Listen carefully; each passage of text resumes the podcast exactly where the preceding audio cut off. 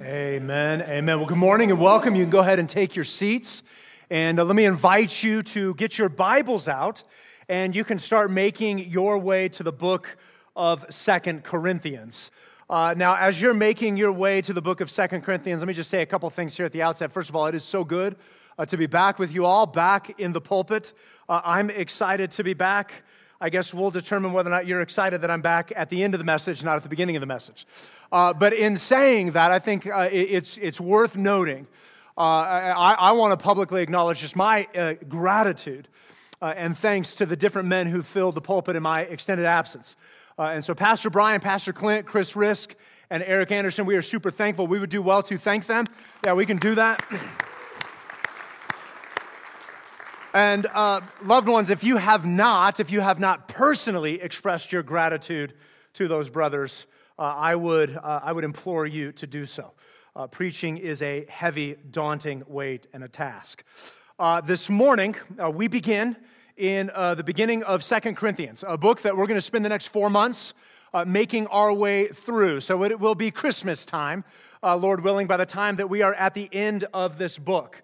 Uh, a couple of things, though, before we get to the passage itself, that I want to just step back this morning, give us a little bit of an overview of, of the book as a whole that will help to frame our time over these next uh, handful of months. And Pastor Brian mentioned that, that insert in your bulletin um, that you can be reading ahead.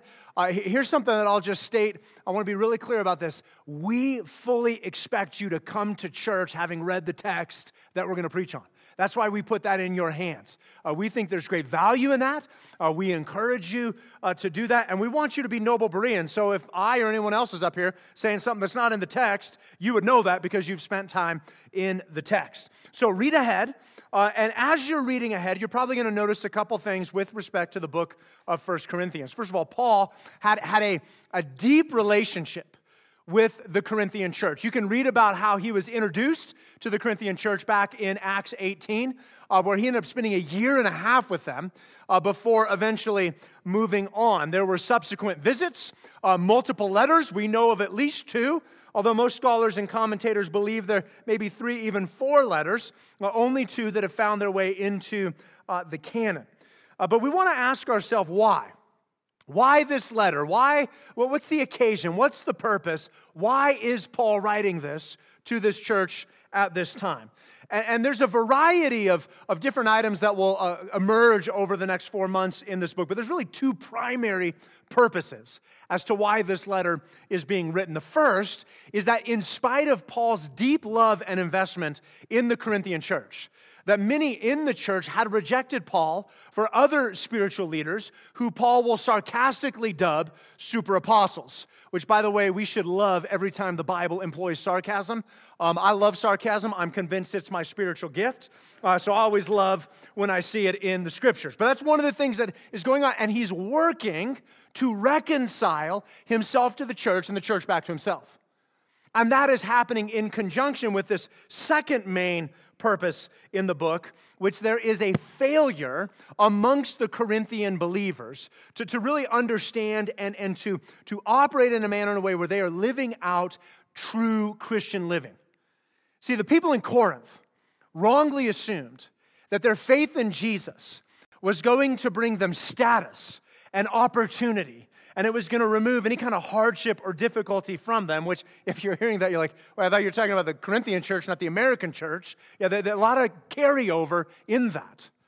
And what Paul is wanting to exhort them to is he's saying, no, no, this is what it is to follow Jesus. There is going to be suffering, there is going to be difficulty, there is going to be affliction. They, what they see in Paul, they want nothing to do with for themselves. And yet Paul's saying, no, this is exactly what it is to follow Christ. And so, so Paul, in writing, he's going to defend his ministry. He, he's going to call the church to reconciliation with himself, all while encouraging the Corinthian believers to live as the new creation believers that God intends them to be. In fact, as you think about Paul's exhortation, this, this maybe is a, a succinct way of saying it. I love what one scholar wrote. He, he referred to Paul's exhortation and he, he classified it this way. He said that it is cruciform living or cross shaped living. Wouldn't you love that if that's how people characterized you? Hey, who, who, what, what's that guy like? What's that gal like? They're shaped by the cross. They look like the atoning work of Jesus playing out in the life of an individual. That's what Paul is calling them towards. And so we've titled this series Reconciled Living, playing off both the way that the, the, the Paul endeavors to be reconciled to the church, right, the, the, the horizontal dimensions, as well as to be reconciled to the Lord. And so, with that, we're going to dive into the passage that we have this morning, uh, which we're looking at verses 1 through 11 of chapter 1. And Paul launches us into the book of Second Corinthians really around this idea right here. Here's the main idea of where God is going to lead us this morning that God warns affliction will come, but reminds us he is our hope and comfort. Let me say that again. God warns affliction will come, but reminds us he is our hope and comfort. And so, with that, let me have you look at the text. Uh, I'm going to read the entirety of the text here at the outset. Uh, and I don't know if uh, all, I might ask you to do this every week. I don't know that that's the case, but I'm going to ask you to stand this week uh, as we honor the reading of God's word. I would encourage you to follow along while I read this aloud to us. Loved ones, this is the word of the Lord. It says this Paul, an apostle of Christ Jesus, by the will of God, and Timothy, our brother, to the church of God that is at Corinth with all the saints who are in the whole of Achaia, grace to you and peace from God our Father and the Lord Jesus Christ. Blessed be the God and Father of our Lord Jesus Christ, the Father of mercies and the God of all comfort, who comforts us in all our affliction, so that we may be able to comfort those who are in any affliction with the comfort with which we ourselves are comforted by God. For as we share abundantly in Christ's sufferings, so through Christ we share abundantly in comfort too. If we are afflicted, it is for your comfort and salvation, and if we are comforted, it's for your comfort, which you experience when you patiently endure the same sufferings that we suffer. Our hope for you is unshaken, for we know that as you share in our sufferings, you will also share in our comfort. For we do not want you to be unaware, brothers, of the affliction we experienced in Asia, for we were so utterly burdened beyond our strength that we despaired of life itself. Indeed, we felt that we had received the sentence of death. But that was to make us rely not on ourselves, but on God who raises the dead. He delivered us from such a deadly peril, and He will deliver us. On Him we have set our hope that He will deliver us again. You also must help us by prayer so that many will give thanks on our behalf for the blessing granted us through the prayers of the many. Loved ones, this is the word of the Lord, and it will stand for all of time. Amen. Amen. Why don't you take your seats, and I'm going to pray for us. Oh, gracious Heavenly Father, we do thank you for your word. God, for how you, the, the, the, ways that your word is going to do your work uh, in and through uh, the hearts and minds of your people. Father, we pray in these coming moments that we would be yielded and submitted to all that your God, uh, the, all that your word puts forth. Uh, God, that in the ways that your word is maybe sharp or pointed or, or, or, or feels weighty, God, would we receive it with joy and gladness? God, will we be people who are happy to submit and to obey and to follow all that you have put forward within your word? God, as always, we want to pray for another church in the area. God, this morning praying for First Baptist Church of West Albuquerque, for Pastor Stephen Baum. We pray for those believers, God, that you'd be working and moving in them in the same way that we desire that you would move and work in us. So, God, would you have your way now? Would you accomplish your good purposes for your glory? We pray this in your name. And all God's people said, Amen. All right, the title of the message this morning is Comfort in Affliction. Comfort in Affliction. And again, this idea that God warns uh, affliction will come, but reminds us that He is our hope and comfort. And we see this playing out in three distinct ways in the text. So let's begin with this first idea of comfort and affliction that we see in verses 1 and 2. Right? Comfort for the believer comes in this that we live in the will of God. That we live in the will of God. Now look at your Bibles. Uh, verse 1 and 2 is a this is a customary and typical greeting of Paul in a variety of his, of his letters. Right? He introduces himself, Paul, he tells us what he does an apostle of Christ Jesus. But look at this next phrase by the will of God. And Timothy, our brother. See, see, not uncommon for Paul even to use this will of God language. And yet there's something particularly striking about Second Corinthians and some of the particular issues that Paul is going to have to address. That, that, that, that the, will of God and his engagement of that seems to stick out just a little bit. See, what, what Paul wants the people in Corinth to understand, he, he's saying, listen, you have to understand, God has put me in this place. Right? So as the people are looking at Paul and they're questioning not necessarily his apostleship, but they're questioning his ministry. They're questioning his effectiveness. They're looking at him and they see the, the, the suffering and the malignment, and you know, he's not nearly as refined as and polished as some of these others. And yet Paul's saying, no, what you got to understand is that it was the will of God that put me in this place. Right? He says, Paul, an apostle of Christ Jesus, by the will of God. In Acts 9, when, when, when God called Paul, he says, This man is going to be my chosen instrument, right, to carry my name to the Gentiles. Here's what you have to understand what Paul is telling the people in Corinth is that he is doing this by the will of God. And as I say that, here's what you have to understand for your life and in my life it is the same will from the same God that puts and places you and I where God has us. Do you hear that? It's the same will and the same God. That God is determining where He wants us to be. So, like, like just think about this for a minute. You're in New Mexico. How many times have you stopped and thought to yourself, why am I in New Mexico? Right? Some of you might ask that question often. What am I doing here? You're here because God put you here. Think about what you do professionally. You, you might be an, an engineer, or maybe you're a teacher, or maybe you're a homemaker, or maybe you're an accountant. I don't, I don't know, whatever you do. Why do you do that? Because God determined that you're going to do that. And so, loved you, you, you don't have to worry about what other people think. You don't have to worry about what other people tell you you should be. It's God's prerogative, not others, for God to put you where He wants you. And so, so, what this means is wherever we find ourselves, we can live with confident joy and contented faith because God has put you where He wants you. Now, for some of you, you're like, that's helpful. Let's move on. Some of you are like, wait, wait, wait, hold on. I didn't ask for this. I, I didn't want the place where God has me. Well, you'd actually be in good company because Paul didn't ask for this either. Right? If you go back to Acts chapter 9, I mean, Paul was confronted, if not accosted, on the road to Damascus. And when Jesus met him in that moment, you know, you know what Jesus never said? Hey, Paul, what would you like the rest of your life to look like? That never came out. He was like, You are going to do this. And the entirety of his life got turned upside down. I gotta choose this. Well, neither did the Apostle Paul. And I, I, don't know about you, but, but for me, I, I am helped by this because I resonate with this. Pastoral ministry was not the plan. This was not the plan. Now, now, I'd be lying to say 20 years ago I had my life figured out, but I knew that this was not supposed to be part of it. Right? That there was going to be another, another plan. In fact, I was just talking with a friend this week that for years and years and years, I, have told Becky, I, I, feel like I'm just far more suited for business than I am for ministry. I, it's just the way I'm wired, the way I'm composed. And if you look at my family, generations of small business owners. My great grandparents, my grandparents, uh, my, my, my dad had multiple businesses. My mom has multiple businesses. Uh, both of my brothers have small businesses. I'm like the black sheep of the family, right? When, when you look at all this stuff that's going on. And yet the question is, why is it that I'm doing what I'm doing? Well, it's simple because it's God's will for me to do this in the same way that it's God's will for you to do whatever it is that God has you doing and placing you wherever it is that God is placing you. Paul's saying, I am this by the will of God. You can fight it or you can joyfully live in it. Loved one, will you let the will of God dictate the roles and responsibilities in your life? Paul knows who God made him to be. I wonder, do you know who God made you to be?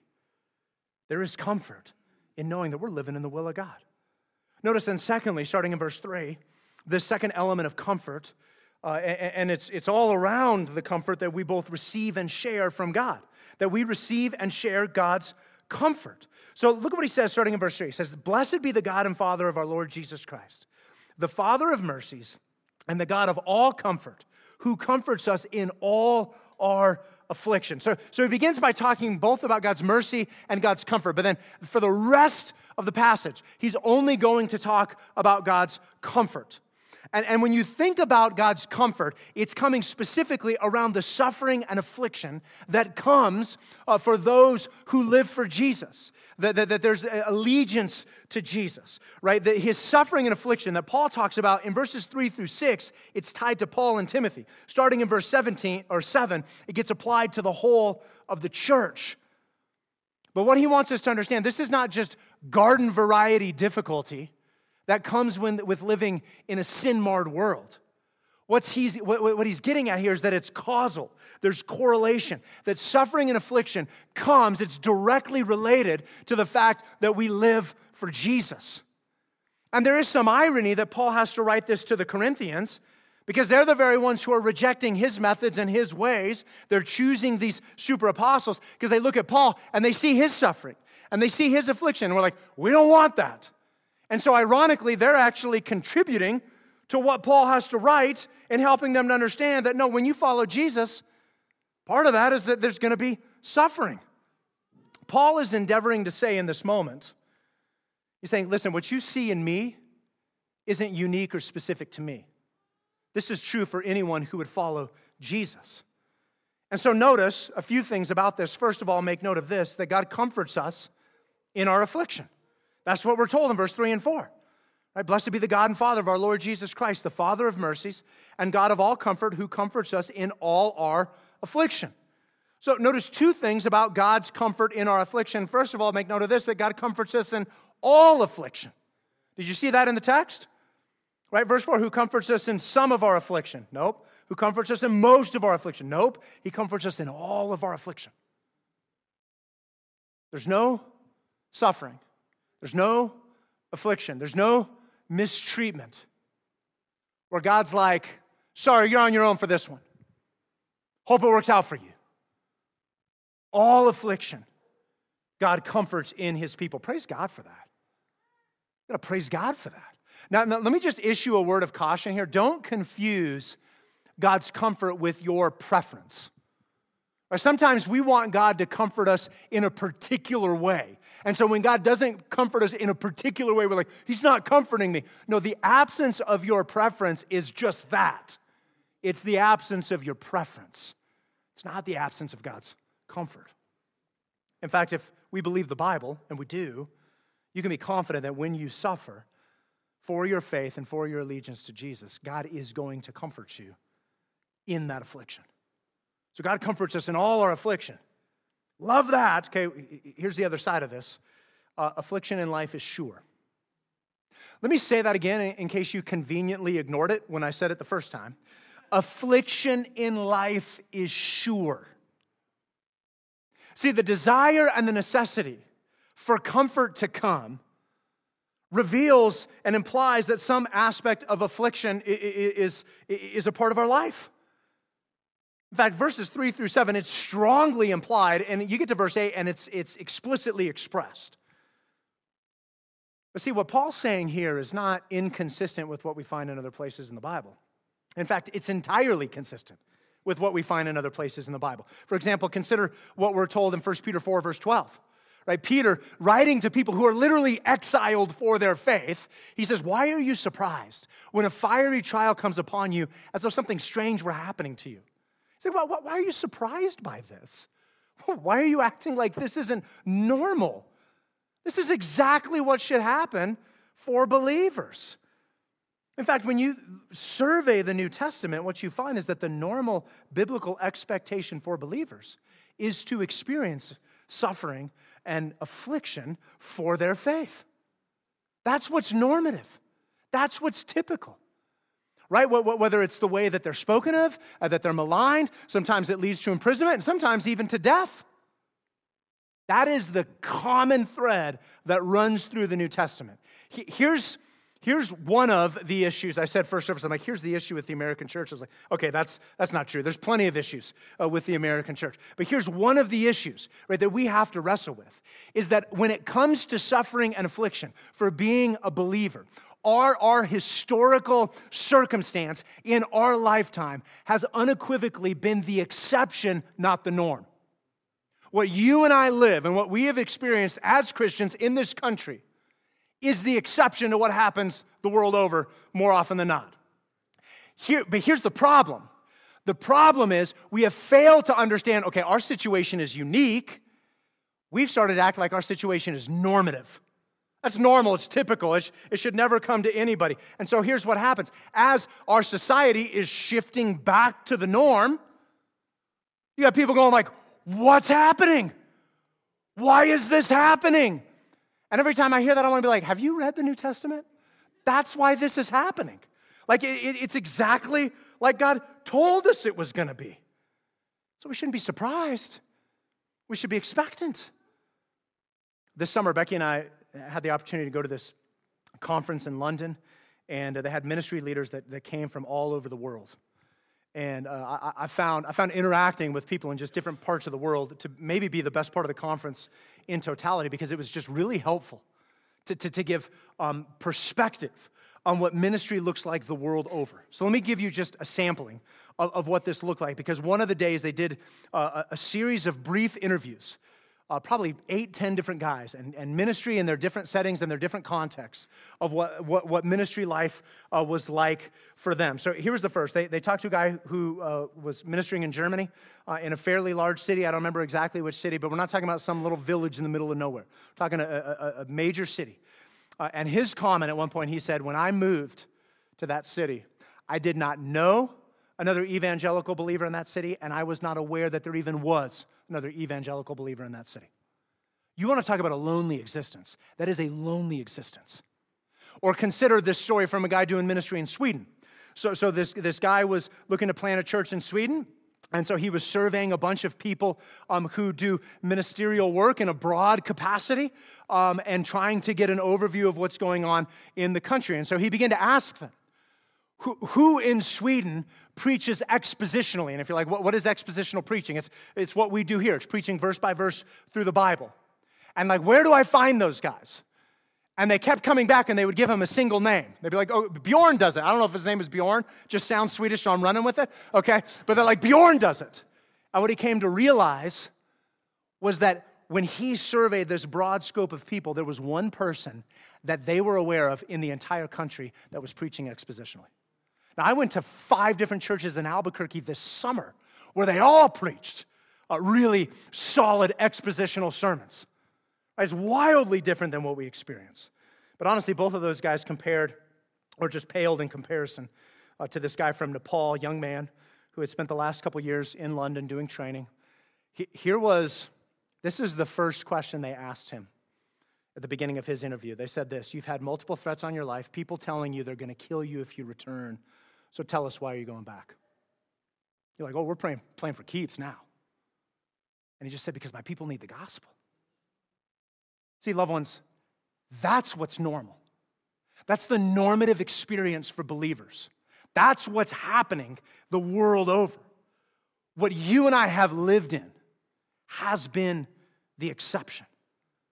So when Paul tells us, hey man, affliction is sure, believe the Bible. Don't be surprised when it comes. Now, praise God that He follows that up with this truth that God is going to comfort us in all our affliction. But this is what it is to follow Jesus. We can't be so short sighted as to blow this off.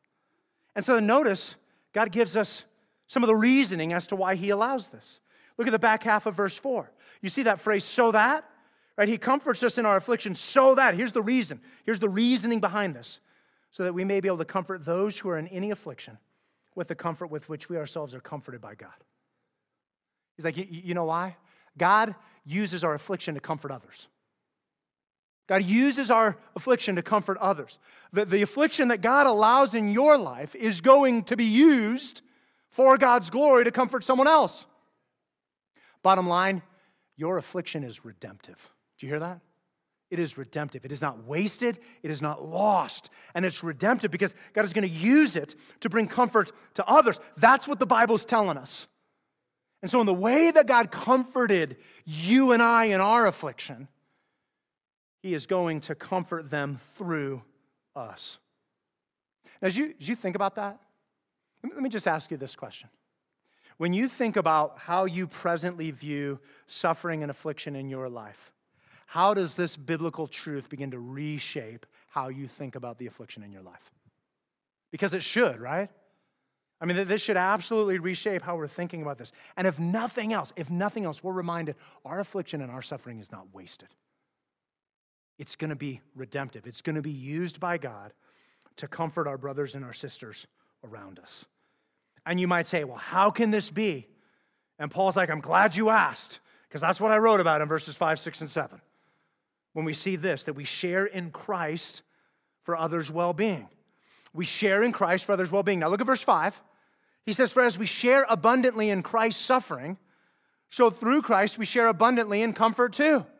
So he's like, first of all, we share abundantly in Christ. And, and he starts with something probably none of us were like, yes.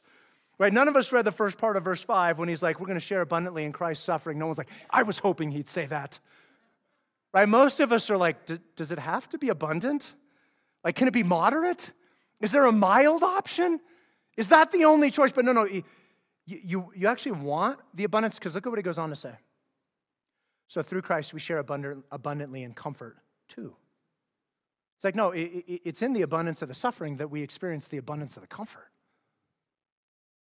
Now, this in Christ motif that, that is introduced here is going to run throughout the entirety of um, Second Corinthians. It's a major purpose of the letter, and it's reminding us that part of living in Christ is to share in the sufferings of Christ.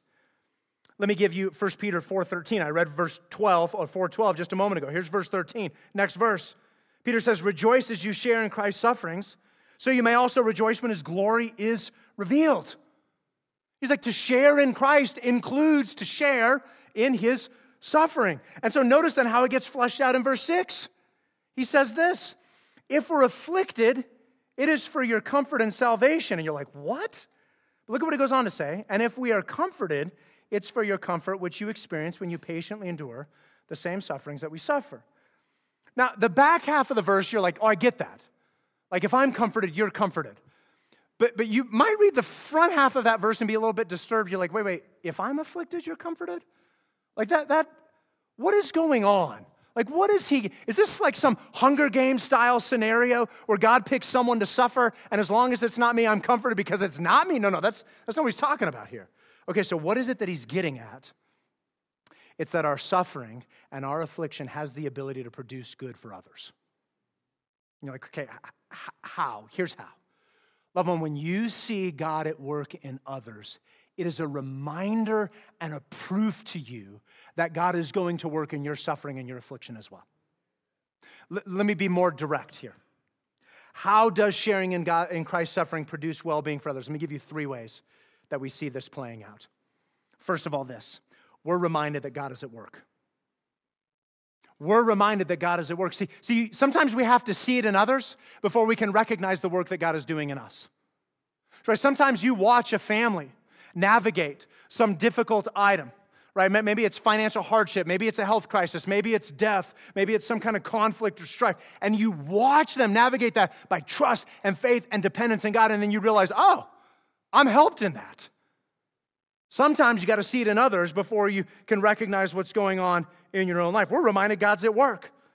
Secondly, we're encouraged to press on. See, when you see it in others, or when others see it in you, the endurance and the perseverance that they demonstrate encourages us to keep going. So Becky and I left that conference in London, and we were resolved, like, no, we want to keep going.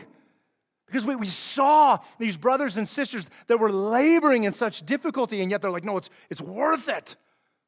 And that Nepali guy finished, I was ready to run through a brick wall. I'll do just about anything at that point. But we're encouraged to press on. And thirdly, our trust in the Lord is deepened. Our trust in the Lord is deepened. Now, now this right here, loved ones, this is the, the benefit of longevity in Jesus where every situation, every instance, every trial, every hardship, every difficulty that God ultimately comes through only serves to build a stronger, sturdier, deeper faith. And sometimes it's the situations in your life that you deposit into the bank, if you will. And sometimes it's seeing what God is doing in other people that serve as deposits into the bank. And so here's what you have to understand your suffering, your suffering may be sovereignly used by God to remind or to encourage or to deepen trust in the Lord for someone else. And if you're like, what about me? You can praise God that your suffering is redemptive and it's not wasted. One other note that I think is worth sharing in this moment um, this is somewhat ancillary So I guess technically it's free and you get what you pay for, so you do what you want with this. But what we just talked about, this is why, as people, we must learn to celebrate, not to envy God's provision and work in others. See, loved ones, when, when God's provision and His work and His care in others, it's meant to be a reminder and an encouragement to us that God is also going to see us through. And so when I look at a fellow brother and sister and I don't celebrate what God is doing in them, I'm envious or I'm jealous of what God is doing in them, it actually robs me of what God intends to do in that moment. We share in Christ for others' well being. Paul shifts here starting in verse 7. And here, this is kind of the hinge, if you will, because it's no longer just him and Timothy. It's no longer tied to him. This is now where it begins to apply to the whole of the church, to you and I. He says this Our hope for you is unshaken. For we know that as you share in our sufferings, you'll also share in our comfort. He's like, So I, am unshaken by the suffering that's going to come your way. And yet, how often does the exact opposite happen in our lives? Right? We've probably all had this experience, whether, whether we've seen it in someone else or maybe it's even happened to us, that the moment something difficult happens, our hope in God is shaken. And yet Paul's saying, no, no, it should be unshaken. We're, we're unshaken in our hope for you. Why? Because look at the train of thought here in verse 7. Suffering is not the destination. What's the destination? The destination is we share in the comfort of Christ. So he's like, listen, the, the, the suffering is that's, that's just a pathway. The destination is that, is that we get to live and flourish in the comfort of Jesus. And when you realize that, this, this passage has almost a Philippians 121 feel to it. Right? Remember Philippians 121, to live as Christ, to die as gain? Win-win, right? Like if I live Christ, if I die gain, like I'm winning either way. This passage has a very similar feel because he's saying, okay, on the one hand, if you suffer, you're led to Christ's comfort. In the end, that's a win. On the other hand, if you don't suffer, you don't suffer. And that's a win, right? So, like, either way, either way, it's to our benefit. And so, as we consider all these things, it's, it's worth asking in our own lives how do you presently view suffering and affliction? You see it as a nuisance? Do you see it as pointless? Or is this passage helping you to reshape and to redeem it for what it actually is? That there is a redemptive element to our suffering. And maybe we need to be, be reminded of that. Secondly, we have to ask ourselves when it comes to our suffering and our affliction, am I trusting God to bring His comfort at His ordained time? Or am I searching for comfort in other things? Am I attempting to find in someone or something else what can only come to me from the Lord? And then, given our context here in the West, I, I think we have to ask ourselves this question Have you wrongly believed that you are immune or exempt from suffering? And we share in Christ, and part of our sharing in Christ, among other things, is to share in his suffering. And in sharing in his suffering, we share in his comfort. And that should be a great source of comfort for all of us. Which leads then Paul to this final thought in verses 8 through 11, which in some respects is quite similar to verses 3 through 7, but he just gets more explicit and pointed. And so here's this final source of comfort and affliction, and it's this that we're warned of affliction. When you're like, that, what's the comfort in that? Well, it's because we're promised God's hope. See, what has been implied in verses 3 through 7 is now explicitly stated in verses 8 through 10, where, where it was tied to Paul and Timothy in verses 3 through 6. It's now applied to, the, to believers into the church in verses 7 through 10. Look at your Bibles. I'm going to read verses 8 through 10. It says this For we do not want you to be unaware, brothers, of the affliction we experienced in Asia. For we were so utterly burdened beyond our strength that we despaired of life itself. Indeed, we felt that we had received the sentence of death. But that was to make us rely not on ourselves, but on God who raises the dead. He delivered us from such a deadly peril, and He will deliver us. On Him we have set our hope that He will deliver us again. Three things. Three things to note here. Here's the first affliction drives us to dependence upon God. Affliction drives you to dependency upon the Lord. Now, now, now Paul is recounting right? A, a, a historical event in his life. We don't know specific what specifically he has in mind, this affliction in Asia. There would have been plenty of options to choose from. But the point being that this is it's not theoretical. This is not abstract. It's real. It, it happened. And it was hard. In fact, it was so hard. Look at what he says. We despaired of life. We thought we had received the sentence of death. Do, do you understand what he's saying there?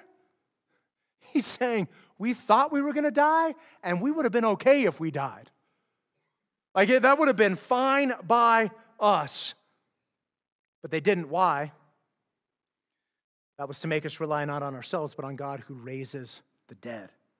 See, the affliction drove us to God. Right? The, the, the very God who has the power to raise the dead. See, the affliction drove them to the only one that could truly remedy what they needed in their life. Spurgeon, the great British preacher, um, he's got a lot of great quotes, but probably my all time favorite quote from Spurgeon, you've all heard me say it before, but it fits here, where he says, I have learned to kiss the wave that throws me upon the rock of ages. It's like, man, I've, I've learned to embrace and I've learned to love what throws me onto Jesus, even though it is often painful in the present moment. And here's what you have to understand God will, if necessary, force us back to Himself. Because, loved ones, that is what is best for us. And so just ask yourself you think about, okay, affliction and, and God's intent to drive us back to Himself. What, what is it that God might be teaching you in your present struggle? Does God want to put your self sufficiency to death? Does God need to remind you that this world is empty? Does God need to remind you that Jesus is enough? Affliction drives us to dependence. So listen, listen, listen. If God uses affliction to give us what we most need, which is Him, we should not begrudge the means by which it comes through, but we should praise God that He so kindly pushes us back to Himself. That's how we have to think about affliction because that's what the Bible is telling us how we're to think about the affliction in our lives. Affliction drives us to dependence upon God. And then notice in verse 10, we see this that we place our hope in Christ. That we're to place our hope in Christ. Now, verse 10, He, Christ, delivered us from such a deadly peril, and He will deliver us. On Him we've set our hope that He will deliver us again. Right? We place our hope in Christ. Now, now Paul here is speaking about deliverance. And the question you have to wrestle with, wrestle with is is it a physical deliverance or is it a spiritual deliverance? What do you think? The answer is yes. Who said yes? Yes, that is absolutely the answer. Right? The answer is yes. It's both. Because the physical gives us insight and understanding to the spiritual. And Jesus did this all the time. Right? Physical bread that would sustain you for a few hours denoted the bread of life that would sustain you for eternity. Right? The water that would quench your thirst for a moment pointed to the living water that would quench your soul for all of eternity. The physical healing from some malady or sickness meant to point us to, to the spiritual healing that would be accomplished by Christ in the cross. Right? God's physical deliverance has always intended to point us to the greater spiritual deliverance. let me ask you this question, just in your own life, in your head, think about this for a moment. How has God delivered you? What are the different ways that God has delivered you? And you might think of physical examples, you might think of financial examples, you might think of uh, different ways that He's restored relationships. Um, I was just I was thinking about this, Becky and I just last week. We're on Paradise, and we're driving down the hill, and literally right in front of us, three car accident. One of the cars ended up upside down. Spared, right? Like, like oh, we were physically spared from any harm in that moment. But when you start thinking about deliverance, in a physical sense, inevitably you're going to end up in a place where, where you're, you're thinking about and reminded of the atoning death of Jesus in your place. It's going to press you there. But it's not just past tense deliverance, Paul talks about. Notice also, he, he talks about that he will deliver us. On him, we've set our hope that he will deliver us again. There's a future deliverance. So let me ask you again how will God deliver you? Now, in the temporal sense, that's harder for us to discern and to figure out, but not in the spiritual sense. Jesus is going to return in power. He's going to conquer sin and death. He's going to reign as king forever. That's how he's going to deliver us. See, th- th- this is the hope of the gospel. Any physical, temporal rescue of God is always intended to point us, loved ones, to the ultimate rescue of God, which is what God accomplished through Christ on the cross. Because when you and I defied and rebelled against God, when we sinned against God, what we deserve in our sin is God's just judgment and wrath. We should be consumed immediately for our defiance and rebellion against God. But God doesn't. Why? Because God instead sent his son, Jesus, who lived a perfect life, the perfect life you and I could not live, so that Christ would go to the cross, die in our place as a, a, a substitute to atone for our sin, and in the process, places his righteousness upon us, so that we are now invited into the family of God, and that God looks at us and he calls us sons and daughters, not defiant rebels that we actually are. Praise God for this. This is the deliverance he's speaking of. But inasmuch as much as we want to talk about deliverance, we, we actually have to talk about the focal point of verse 10. Because deliverance is actually ancillary to the focal point. Do you notice the focal point? Look at your Bibles. It's not deliverance. Who is it? It's Him. Do you see that? It's Him. On Him, we have set our hope. See, deliverance is the result of what comes through Him, and we are infinitely grateful for that. But our hope is actually in Christ. Deliverance is the result of trusting in Christ. But the core of our hope, what is central to our hope, is Jesus. And here's why it's important that we make this distinction because it's subtle and yet profound.